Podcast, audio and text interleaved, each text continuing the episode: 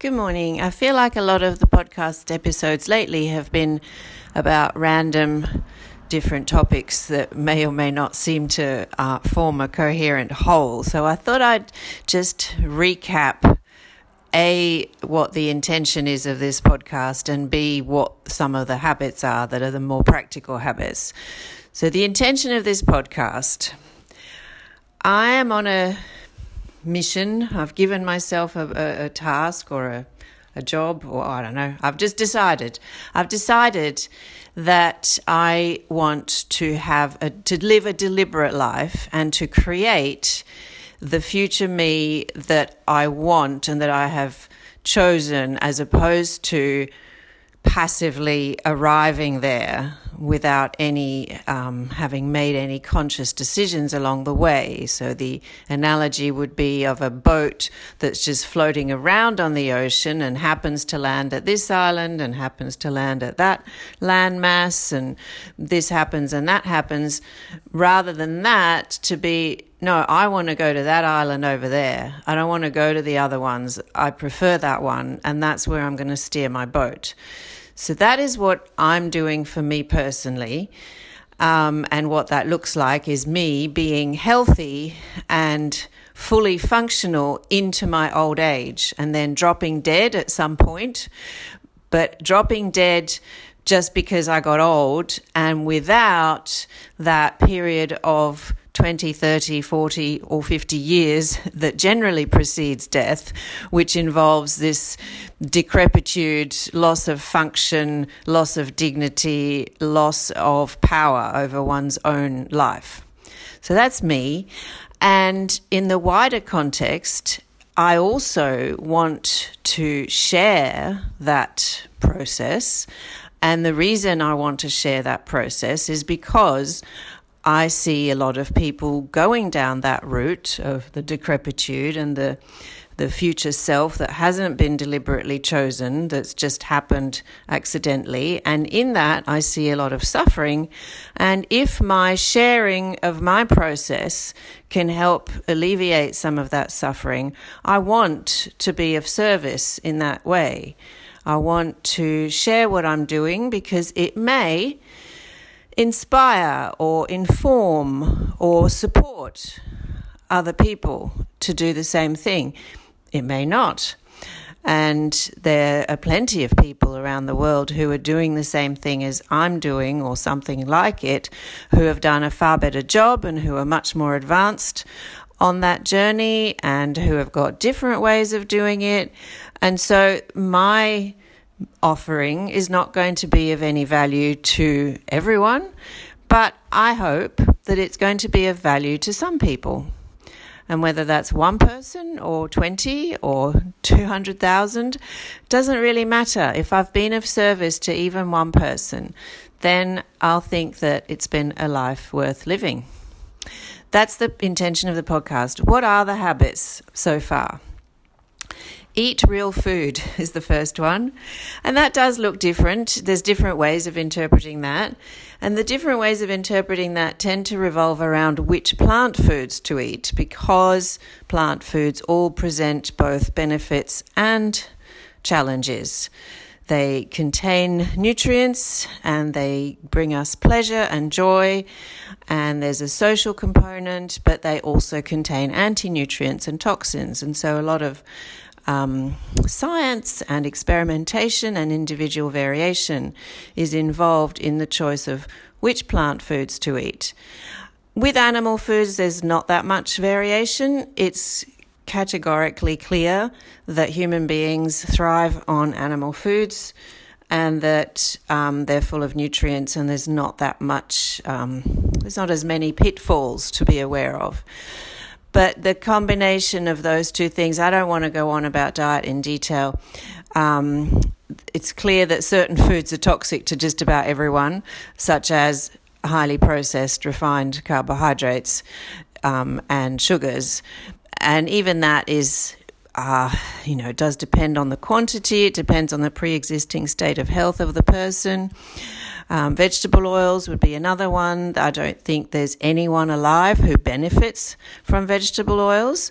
There are people who can get away with having them in their diet, um, but no one's actually getting something positive out of them.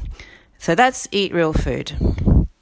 The other one is have, the next one is have a movement practice. And almost any movement practice is of some benefit, but just like nutrients, some movement practices come with benefits and toxins. Um, if what you're doing for your main form of exercise is cycling long distances, then sure, you're getting some benefits but you better be aware of all the downsides of that as a form of movement practice as as your main or only form of movement practice. And then you'd have to scientifically balance it with other things just as you have to be careful when you're on a more plant based diet that you actually get your nutrients. You can't just, oh, I'm eating plants, that's all good. You have to pay attention to the micronutrients, the macronutrient ratios, which types of amino acids you're having. Well, similarly with movement practices, some are more globally nutritious, and you don't need to scientifically examine which parts of your body you're moving, how often to um, to get the benefits. So more global movement patterns are well, the ultimate, of course, is natural movement. Which can be found more formally described in the practice of MovNat, M O V N A T. Um, but anything heading in that direction is going to be good. There's also Katy Bowman as a reference for that, and her book Move Your DNA. And then there's the rehab versions of those movements, so that if those things are beyond one's current capability, there are all the, well, I'll call them prehab. The, there are all the ways of um, breaking down those perhaps bigger, more overall or overarching practices into something more manageable for those who have acquired dysfunctional movement patterns or less than efficient movement patterns. And if we take our less than efficient movement patterns into doing too much, even of natural movement, we can create injuries and exacerbate our um, less than efficient motor patterns. And so, for that, for me, it's been dynamic neuromuscular stabilization and the Feldenkrais method. And both of those have given me my movement patterns back. Not fully, I'm still working on it. Um, but I can now do more MovNat and I can now do more things in general because I've taken that on board. So, habit one, eat real food. Habit two, move like a human. Eat like a human, move like a human. Um, number three would be respect your circadian rhythms. Your body needs to know when it's night and when it's day, and that needs to be very clear. Why? Because you secrete different hormones and other body chemicals specifically for that circadian rhythm. And if your body is not clear on whether it's day or night, then you will secrete your hormones in all the wrong ways, orders, and amounts. And how do you tell your body? How do you make that clear to your body? You wake up at waking up time. You expose your skin and your retina to sunlight as early as possible in the morning for at least five or ten minutes. You spend as much time as is practicable for you outdoors during the day, bearing in mind that you need to not get sunburned. And I say burned, I don't mean tanned. Tanned is fine.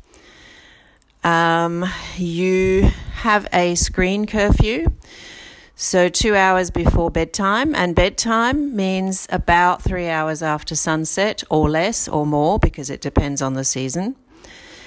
And for that time, you have to have a screen curfew because all screens produce blue light. Blue light mimics sunlight and tells you that it's daytime. And blue screens, obviously, are phones, computers, TVs, etc And you can either do that by actually having a curfew and not using the devices, or you can use that by wearing orange glasses, blue light filtering glasses. So during the day, um, if you're an indoor worker, you try and go outside because as soon as you're exposed to the sunlight, that's a signal that it's daytime. So that's, I mean, there's a lot more to circadian rhythm than that, but anyway, that's a start. Next one is have the sleep window. That's kind of um, implicit in the third one, so we'll include that. That means you go to bed at bedtime and you wake up at waking up time. And you don't vary that too much. It does vary incre- incrementally, gradually because of the seasons, but it doesn't, it's not 10 p.m. one night, 2 a.m. the next, then 11, then 10:30 that you don't it's it's not jumping around all over the place. And same with the waking up time. And obviously the gap in between going to bed and waking up needs to be at least 8 hours. And yes everybody does need 8 hours sleep. There are some people who only need 7 or seven and a half. But the, the people who claim to need 3 or 4 um, it seems that scientifically that's probably not true, and there are other things at play. And just to throw in there, if you can't sleep, if you have trouble falling asleep, if you have trouble staying asleep, it's a symptom. It's a symptom that something's not working and something's not right. And over time, you need to separately address what it is that's not working and that's causing that. But that's no reason to not follow the circadian rhythm. You can just lie in bed and practice meditation or relax or do calming things during the night time, even if you are a non sleeper. Um, eat real food, move like a human, circadian, including sleep. Exposure to, uh, oh, feet, feet, feet. Um, I only have minimalist shoes, barefoot style shoes and I don't wear them that often.